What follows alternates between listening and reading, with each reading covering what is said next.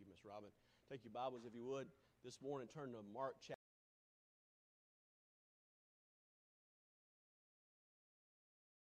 Chapter 12 this morning, Mark chapter 12. I would ask you to be in prayer. Brother Travis mentioned this prayer by our Gator Tracks. I mentioned the announcements. Please pray it does not rain. Please pray that we've been having a lot of rain, and thankfully so. Uh, but we will be praying. We will be passing those out next Saturday evening, and uh, we've been having a lot of rain at night. So please pray that it would not rain and that God would allow us to pass out as many tracts as possible for the glory of God and the furtherance of the kingdom of God.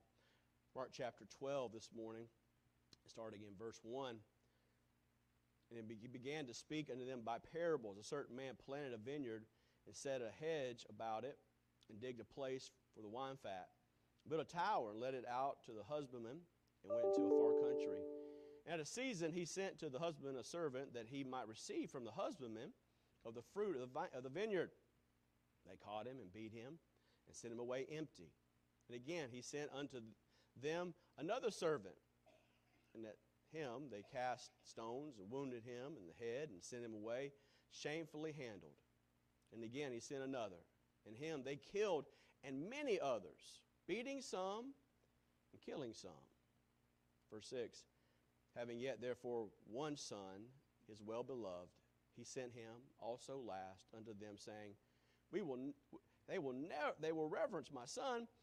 But those husbandmen said among themselves, This is the heir. Come, let us kill him, and the inheritance shall be ours.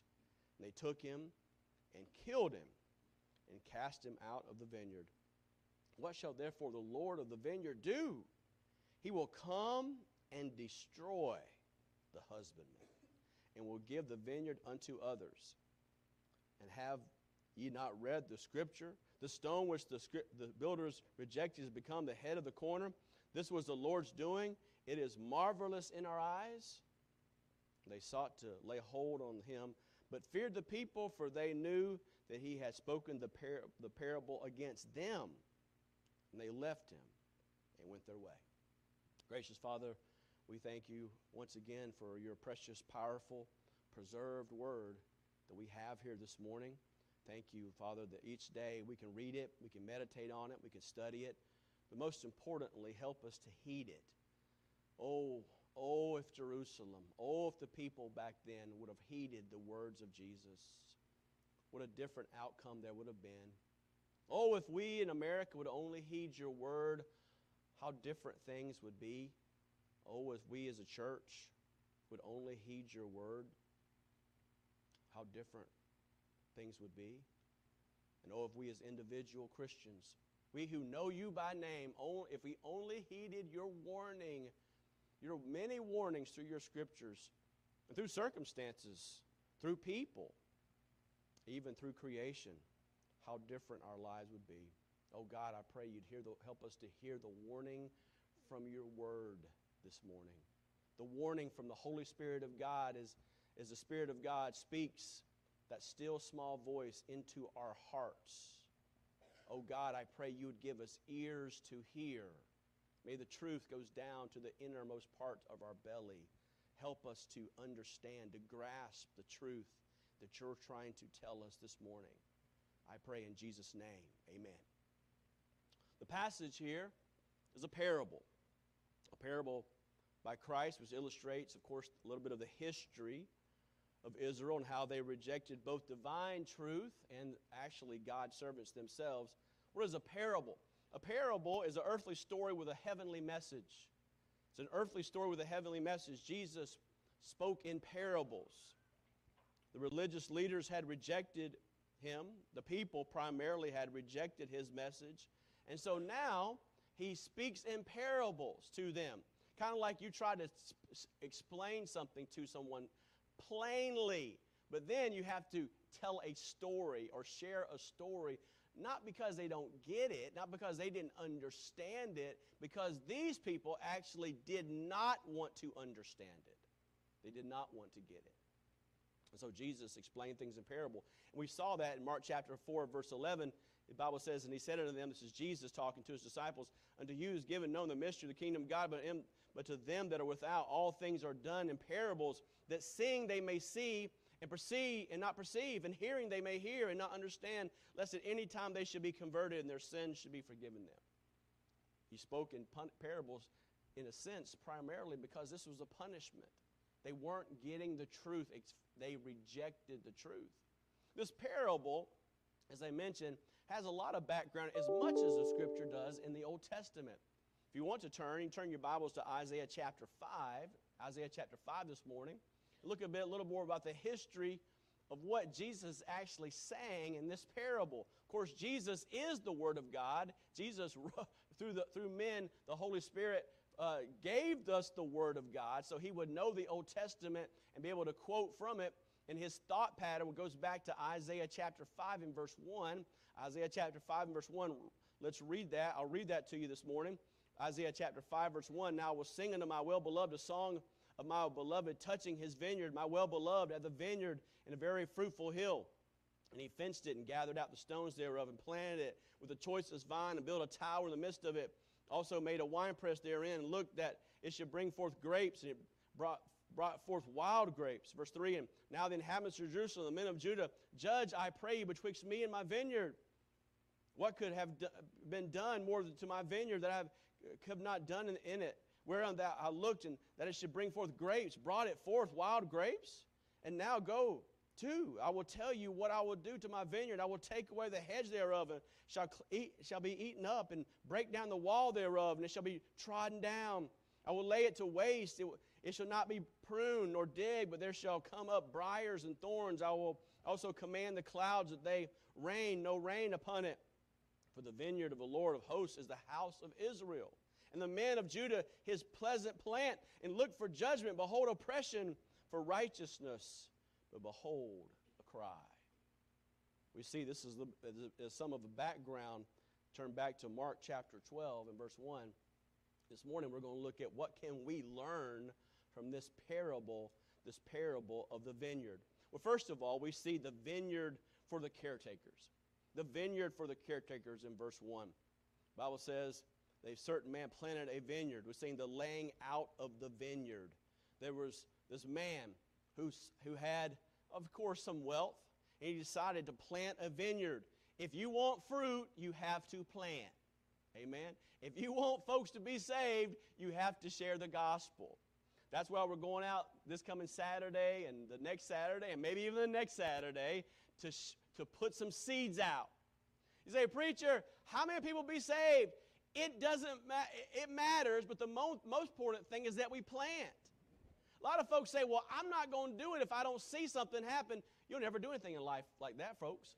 You have to plant. Some people plant, some people water, but God gets the increase. The most important thing as we as messengers do is to plant. Are you planting? Are you planning? Oh, dear friend, God has called us to plant to plant. That might be at the University of Florida. That be, might be your next door neighbor. That might be the lady at Walmart. That might be the person broke down on the side of the road. You never know. But wherever you are, plant the seed of the gospel of Jesus Christ. This man planted. God is the person who owns this vineyard. He owns everything. Second, not only do you see the planting, we see the protecting. The Bible says he set up a hedge about it, built a tower. He planted the vineyard he took care of the vineyard. It was much like Florida, though, of course, Israel is a little bit different than Florida, and more of an arid uh, location. Uh, he, he had to take care of the property. Anytime you have property, as you homeowners well know, you have to take care of it. Uh, you're, you're killing ants. You're killing fire. If you're not killing fire and ants in Florida, you're living with fire ants. If you're not killing cockroaches in Florida, you're living with the cockroaches. If you're not taking care of weeds, they're coming in there living with you. I mean, if you're not killing cockroaches and fire ants and weeds on almost a daily basis, they're just going to take over your whole house. That's just what you have to do. You say, I don't want to. Well, you're going to be living with cockroaches, fire ants, and weeds all your life. Because that's what it is in Florida. And then you're going to have to kill the mildew, amen? That's just on your between two or three in the morning when you're done with everything else It's just part of life. He had to, he took care of the vineyard. He took care of it. He protected it. What does the Bible say about it? He, he built a hedge about it. Hedges were things they, they used to keep other things out the critters, the, the intruders, the problems. Uh, if, you, if you live in Florida, there's critters, uh, there's, there's uh, raccoons, there's, there's, uh, there's foxes, uh, there's, there's, there's critters called snakes and gators. There's, the, there's all type of critters. If you, if you don't want the critters to come into your house or your area, you got to protect them. You got to put up hedges. Not only did he put up hedges, the Bible says there was a tower was put up. Tower was built for the watchman so that he could see from a distance people who would try to come in and, and steal from the vineyard. The vineyard, of course, is Israel, who, who God protects. So we see the planting, we see the protecting, we see the process. They digged a place for the wine fat. That was the wine press. The purpose of all of this was to produce uh, grapes, actually grapes, and then of course from grapes to get the good Welch's grape juice. Amen. That's what they were trying to do. So we see the vineyard here, the laying out of the vineyard, but the leasing of the vineyard. He let it out to husbandmen. The man who did this the wealthy man who did this, who had this land, said, I'm not going to stay here and do this. It was a very common thing to do in Israel. It was to have a piece of property, to take care of it, to, to, to clear it out, to, to plant things, to plant grapes, and then, and, then to put, uh, you know, all the protection that needs to be, the, the, the hedges and the, the tower. And then they said, well, I'm not going to stay here. I'm going to go down the way. I'm going to do this somewhere else. So he leased it out or rented it out to a husbandman. A husbandman had a privilege. It was a privilege. He had the opportunity to take this over, to, to watch over it, to help it, to protect it, uh, and, and, and, by the grace of God, to see it flourish and, and help the needs, not only for him, but the community, and ultimately take care of the person who owned the property. But there was a price. It wasn't going to just be free. The price of it was the fruit itself. The fruit itself. The husbandman in this parable was the religious leaders. Unfortunately, the false religious leaders. The religious leaders, the Pharisees and the Sadducees, those who knew the law. I'm reading through the book of Zechariah right now in my Bible reading, and he talks about, the Lord talks continually about the shepherds, the false shepherds who did not teach the sheep properly. There's a warning for us who have knowledge of the Word of God to teach it properly, to, to proclaim it in a, in a pure fashion so that people will learn, they will grow, and will be helped in their relationship with God. These religious leaders, as we talked about many times in the past, the Pharisees and the Sadducees especially, set up law as the standard for righteousness. But, dear friend, righteousness is not what you do, righteousness is through who you know.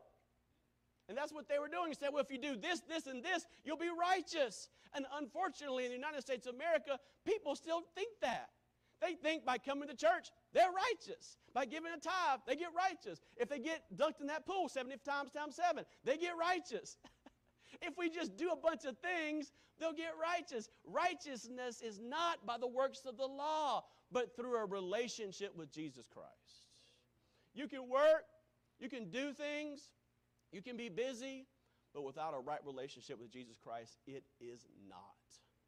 And dear friend, there are billions of people, yea, maybe trillions of people in hell today who thought by doing something they'd get themselves in heaven because they listened to false teachers who told them, if you do A, B, C, you will be in heaven forever. And they are wrong. And dear friend, you'll find those people in churches all down this road right here. Sad to say.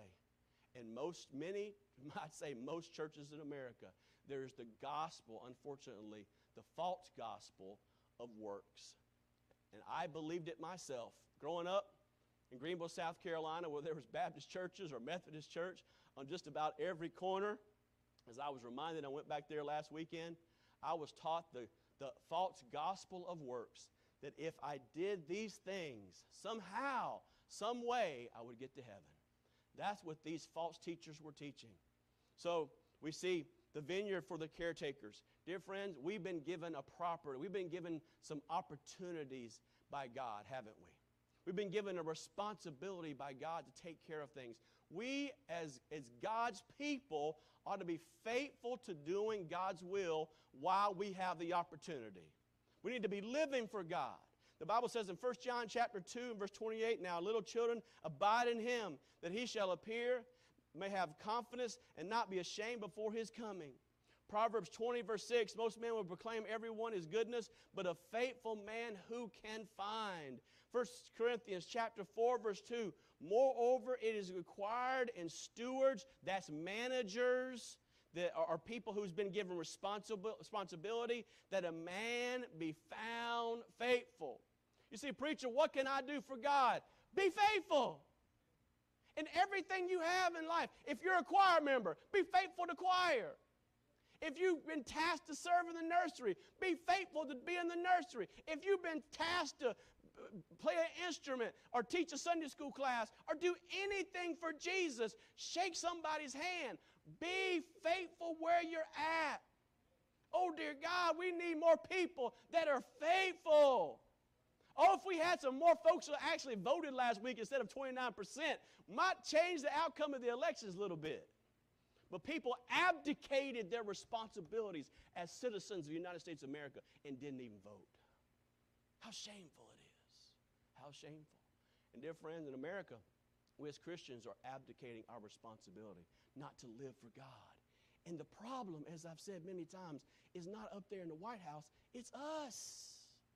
The problem comes back to us. We've been given great responsibilities to live for God, to be faithful in our homes, in our church, in our workplaces for God. Are we?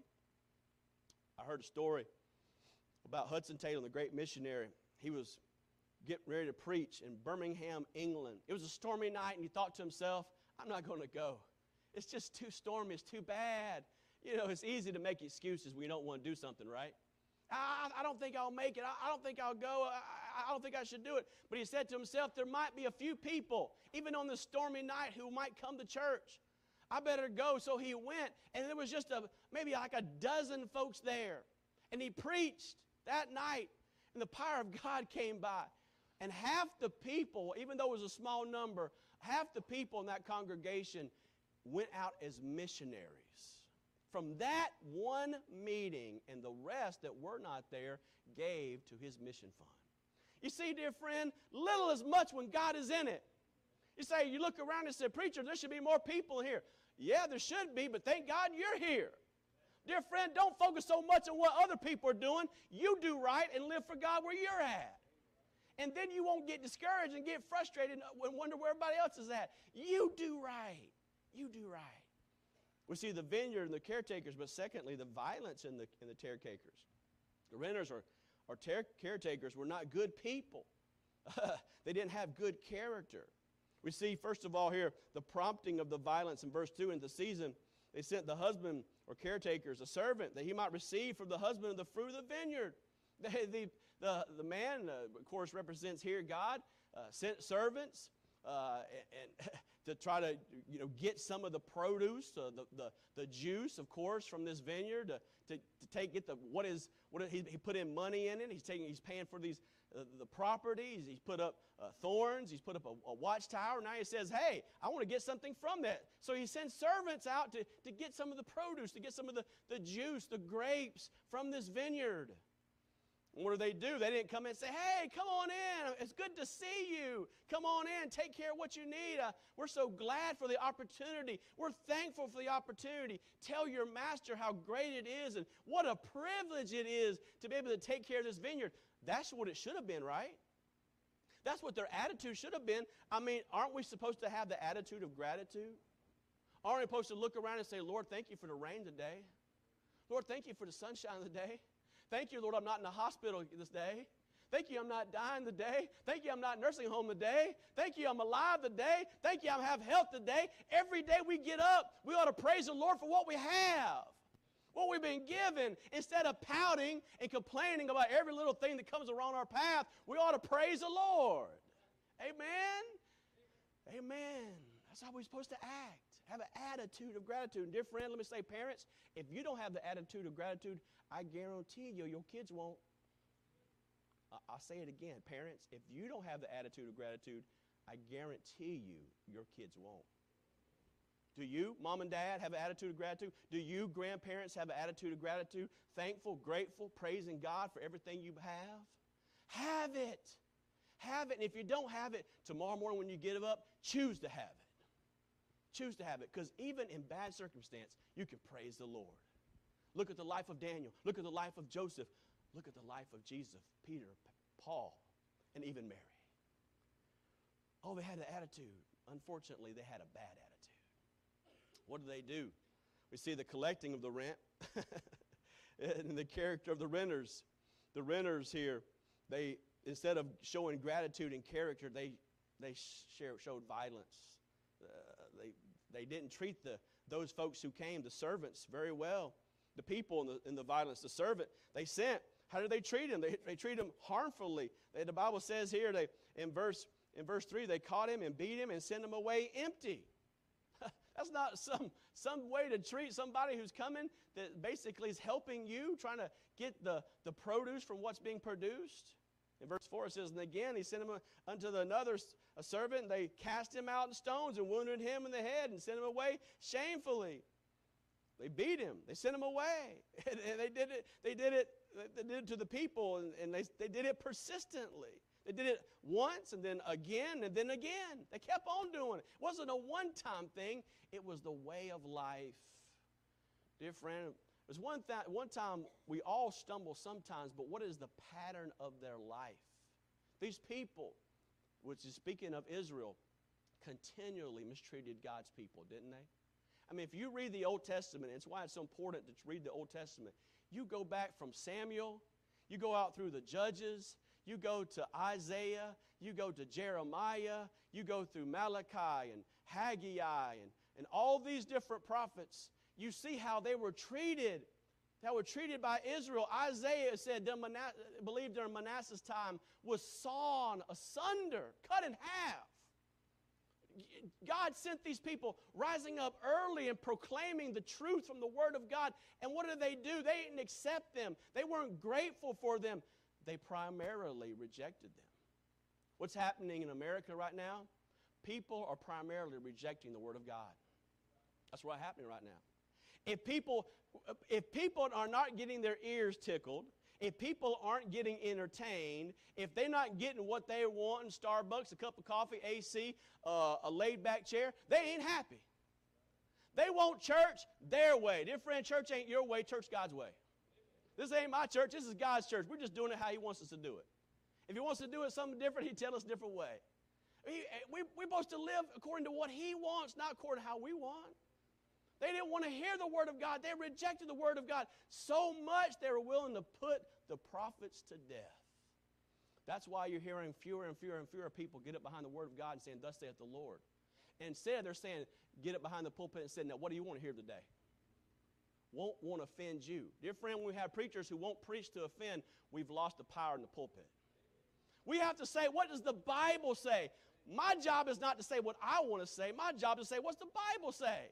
And let it just do its work because the power is not in my speech or oratory skills or illustrations or opinion. The power is in the Word of God. What does the Bible say? These servants, they rejected him. See, the people in the surfing, the particulars of the violence, the persistency of the violence.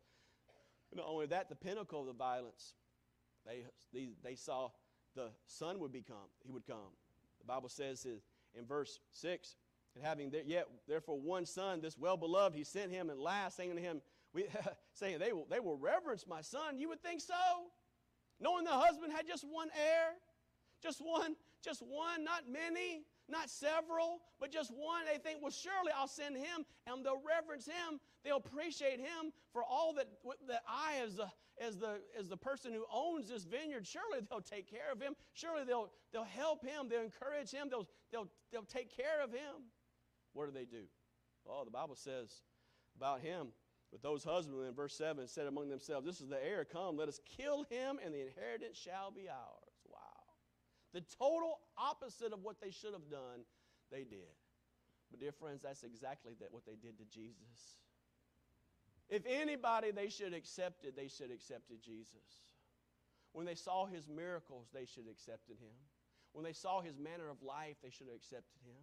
When they saw, heard his teaching, they should have accepted him. He came into his own, and his own received him not. Do not be a, do not be surprised, dear Christian, if you go and tell the truth to your loved ones and they don't receive you. Do not be a surprise, dear friend, if you go to your workplace tomorrow morning and tell people about what God did in your heart and how thankful you are. Do not be surprised if they don't look at you with a smile on their face.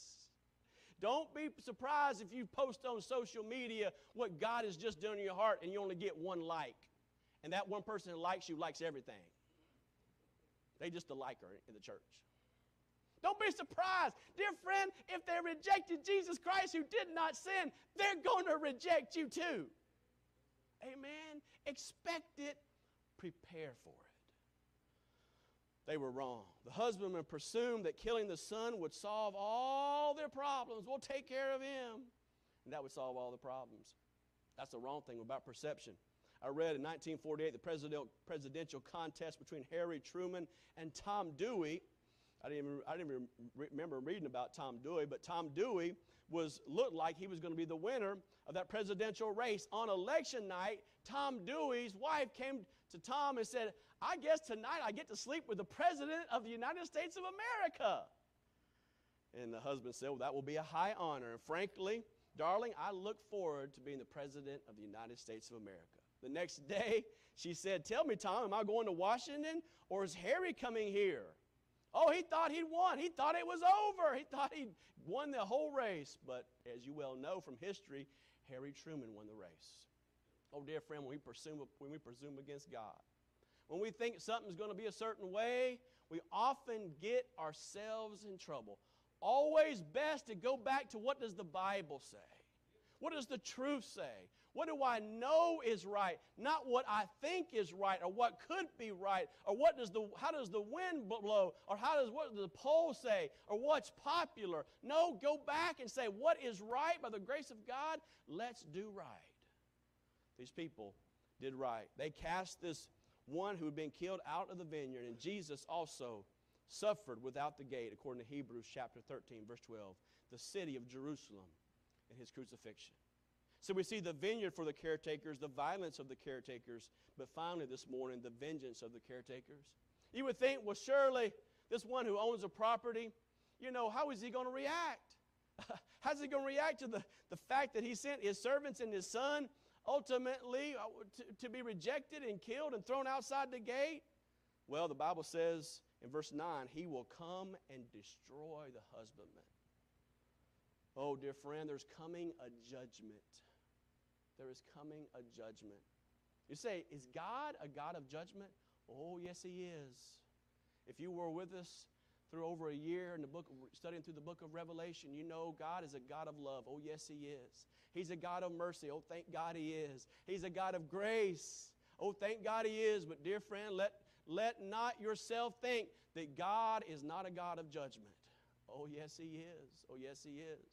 The Bible says in first, first second Thessalonians chapter 8 verse 9, uh, chapter 1 verse 8 and verse 9, flaming fire taking vengeance on them that know not God and that obey not the gospel of the Lord Jesus Christ, who shall be punished with everlasting destruction.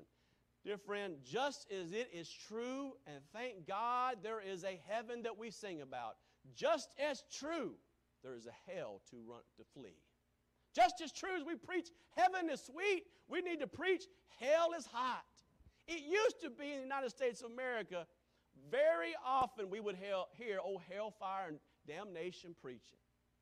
Uh, with my car that I got, I, I have a you call XM radio. It's satellite radio for a little time. They give me some, give me time. I got to. I've been listening to the old, old sermons, Brother Tiny, of, of, of uh, Brother Graham, Billy Graham. I mean, when he was young, when he was in his 20s and 30s and 40s, and he's, he was a whole lot different preacher than he was when he got in his 60s, 70s, and I think 80s. He would preach hard, so hard, almost it's like, woo, I, I got to turn that down. He's preaching tough. That's the way it used to be. Used to be different. People could take it and tolerate it. Why? Because it, they knew it was the truth. The truth about themselves, the truth about society. Oh, dear friend, there's, there's judgment coming. We see the ruin and the vengeance that's going to destroy the husband. The replacement in the vengeance, he will give the vineyard to other people. It's not going to destroy the entire pe- the place. God's not going to destroy the, the land of Israel. Actually, the land of Israel is going to be for the children of, of Abraham eventually. But the people who were taking care of it then, they would be destroyed. The repeating of the vengeance, the stone which the builders rejected, become the, the head of the corner. This is the Lord's doing. It is marvelous in our eyes. Rejection about the vengeance. The people he was speaking to, the people he was preaching to, the people he was giving the parable to, they heard this story and finally they realized who he was talking to. He wasn't talking about some theory. He wasn't talking about some people way in the past. He wasn't talking about some people in the, in the way in the future, though it had, it had truth to the future. He was talking to the people right in front of them. These people, the ones who said, Hallelujah, praise God, as he came into the city, who will just in a few days from now, because this is Wednesday, this is Wednesday, Friday's coming, they will say, Crucify him, crucify him, crucify him. The stone which the builders rejected has become the head of the corner. This is the Lord's doing, is marvelous in our eyes. That's one Psalm 118, 23, I believe, one of the theme verses of our church. We think of it as a good thing, and it is, but in context, even the judgment of God is good in his eyes. Why? Because it is the very will of God. It is the very will of God. We see the repeating of it, we see the recognition about it. They knew not what had been spoken the parable against him, as in many different accounts. This account is in not only Mark, but it's in Matthew and Luke, and actually in the Luke's gospel. One of the people from the crowd actually cried out, Lord, may it not be.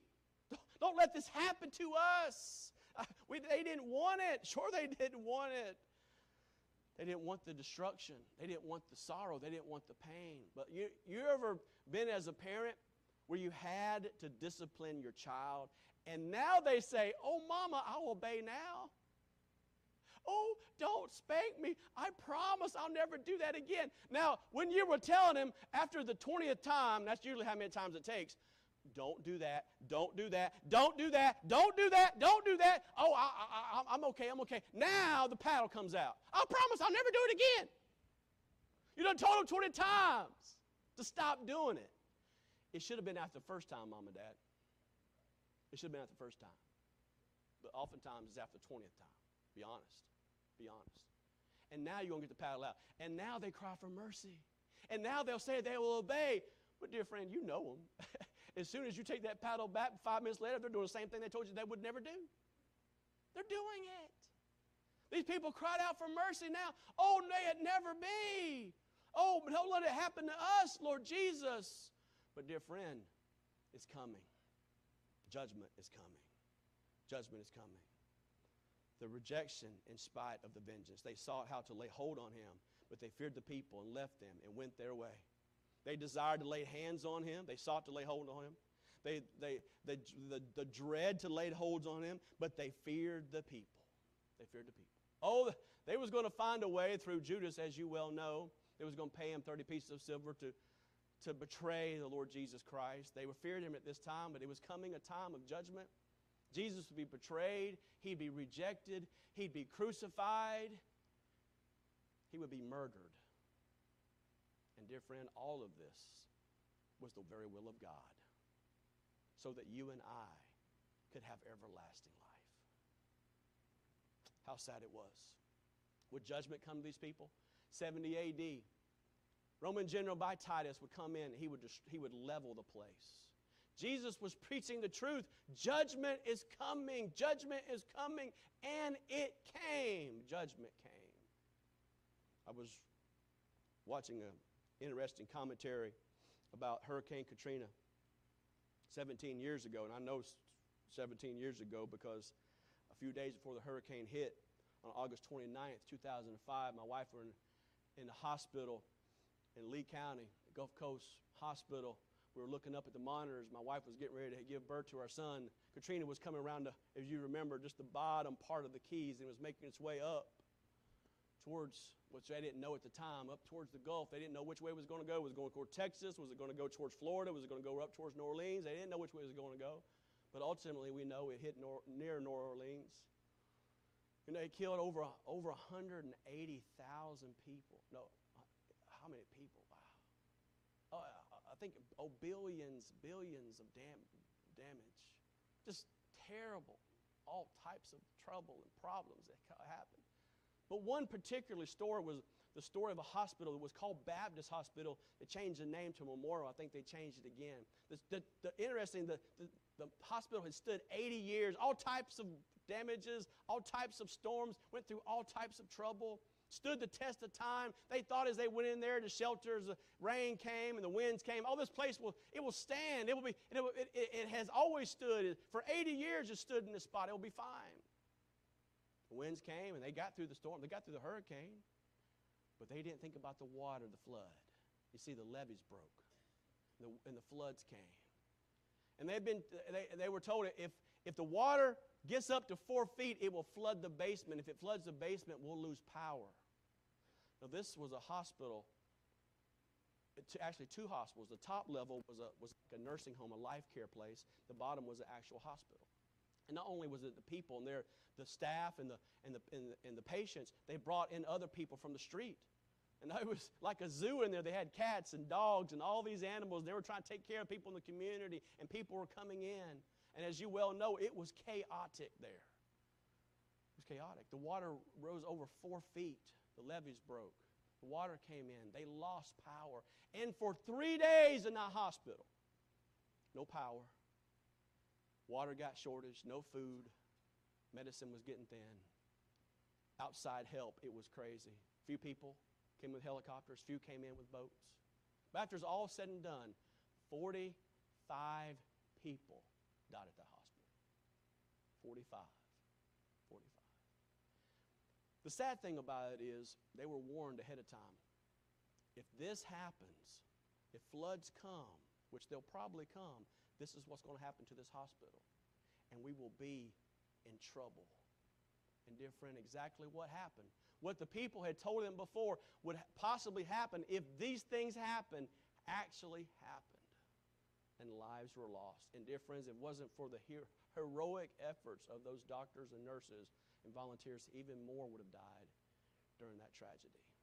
The reality of life is, dear friends, we know as a country judgment is coming. It, the writing is it's already on the wall. It's coming. Luke chapter 20, about the same passage in verse 17. And they beheld him and said, What is it then is written? The stone which the builders rejected, the same has become the head of the corner. Whosoever shall fall upon the stone shall be broken. What's Jesus saying? If you fall on him, who's the chief cornerstone, and humble yourself and recognize you're wrong, you'll be broken. That's okay. We all need to humble ourselves and be broken about our sin When's the last time you were broken about your lying, about your laziness, about your lust, about your thievery, about your pride? When's the last time you were really broken about your sin? What's time? When's the last time you wept? When's the last time you cried? When's the last time you got beside your bed and said, Oh God, forgive me for this sin? When's the last time you wept? You cried over that son, that daughter, that mother who's dying and going to hell today. When's the last time? You see, we've gotten so apathetic. We've gotten to, oh, well, come what may, you know, it's just we are what we are. No, dear friend, we need to humble ourselves. Jesus said it Whosoever shall fall upon that stone shall be broken. Oh, but the second part, but whosoever it shall fall, will grind him to powder. Oh, how many people the stone is going to fall. It's going to grind them to powder. I'm talking about loved ones. I'm talking about friends. I'm talking about people you know that they've been rejecting God and rejecting God and rejecting God and rejecting God and thumbing their nose to God. But one of these days, dear friend, judgment is coming. Judgment is coming. We need to be praying for them. We need to be pleading with them. We need to be begging God for them. And we who know Jesus Christ as our personal Savior, we need to be clean before God. We need to be right before God. You see, friend, we can't live, be Christians and live like any old way we want to live. The Bible says, the book of Hebrews, the writer of Hebrews says in Hebrews chapter 10, verse 26, For if we sin willfully, after we have received the knowledge of the truth, there remaineth no more sacrifice for sins but a certain fearful looking for judgment and a fiery indignation which shall devour the adversaries. The truth of the scriptures is we shall reap what we sow. If we sow righteousness, we will reap righteousness. But if we sow wickedness, it shall be returned unto us wickedness. May I ask you this morning, dear friend, what are you sowing? Are you sowing righteousness in your home? Are you sowing righteousness in your workplace? Are you sowing righteousness in your life? You'll reap righteousness. If you're sowing wickedness, my dear friend, as sure as you're sitting there right now, you will reap wickedness. You will. That's not the words of a Baptist preacher. That's promised in the Word of God. Dear friend, these folks rejected Jesus Christ. And majority of them right now are in hell. How are we going to live our lives as, Christians? Humbly before our God or proud? I'm okay. I'm all right. I'm better than my neighbor. I'm better than that church member. I'm better than that so and so. I'm better. No, dear friend. Humble yourself before the sight of the Lord, and He will lift you up. May we be honest with ourselves and with God this morning. Gracious Heavenly Father, we thank you for these powerful parables that you told to the Jews who rejected you. They despised your servants, they killed your servants, and they paid for their sin. Oh God, help us as Americans turn back to you. Help us as Christians turn back to you. Help us personally in our lives to be honest about ourselves and turn back to you. Lord, look at our lives and, and may we say, let the Lord show us if there be any wicked way in me. Not my neighbor, not my brother, not my mama, not my dad, but is there any wicked way in me? And if there is, may we turn back to you. Oh God, Holy Spirit of God, search our hearts this morning. Help us to see the truth before it's too late. With head bowed, eyes closed, maybe this room this morning, you say, Preacher, I'm not sure, I'm not sure I'm saved. Have you been playing games with God maybe for five years or 10 years or 30 or 40 years? You've been saying to yourself, I'm a Christian, I'm a Christian, but you know you're not. Your actions don't reveal it, your life doesn't reveal it, your mind doesn't, doesn't show it. Nothing about you shows it. Are you outwardly you portray it, but inwardly you know you're not. Say, preacher, heart of hearts, I know I'm not saved. I know I'm not a Christian. I want to be. I don't want to die and go to hell. I want to be saved. Would you pray for me? Anybody like that at all this morning? I need to be saved. Dear friend, it's not a prayer you say at five, year, five years old. It's a personal relationship with God. I have a personal relationship with God. I don't, I, I, and I know it. But dear friend, maybe you don't. You're not sure of it. Would you like to pray and ask, ask God to save you today? Would you pray for me? Anybody at all? Anybody at all I could pray for? Anybody at all? You're saved today, but you've not been living for God the way you should. You've been proud. You've been comparing yourself to other people.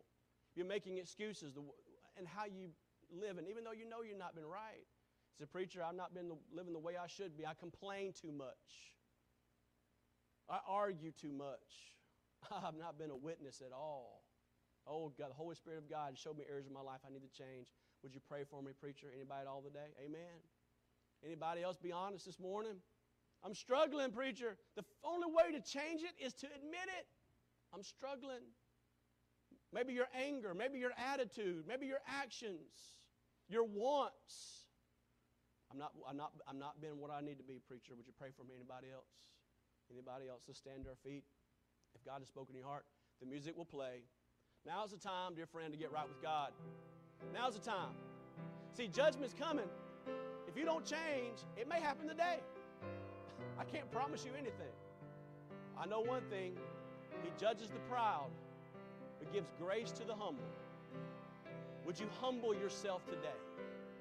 I beg you, would you humble yourself today before the hammer of God's judgment comes? Would you humble yourself today and get right with God before it's too late? Listen to his still small voice.